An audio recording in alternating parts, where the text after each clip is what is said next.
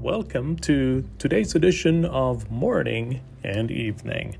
My name is Jeremiah. Thank you for joining me. Don't be impressed with your own wisdom. Instead, fear the Lord and turn away from evil. Proverbs chapter 3, verse 7.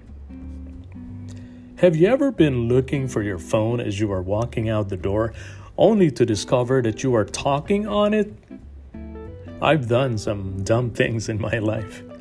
Once, I locked my keys in the car with the car running and my dog inside.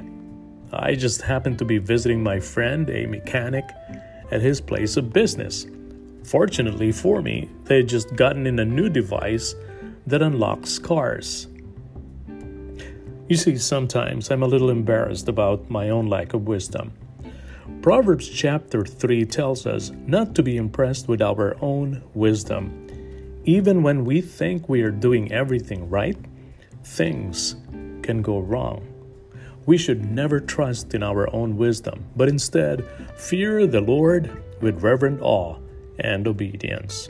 His wisdom will guide us through the pitfalls of life, and He will be there to get us out of trouble, even if we lock our keys and even our dog in the car. Thank you for joining me on today's edition of Morning and Evening. Tune in again next time. Until then, stay strong, be well, and have a wonderful day with Jesus.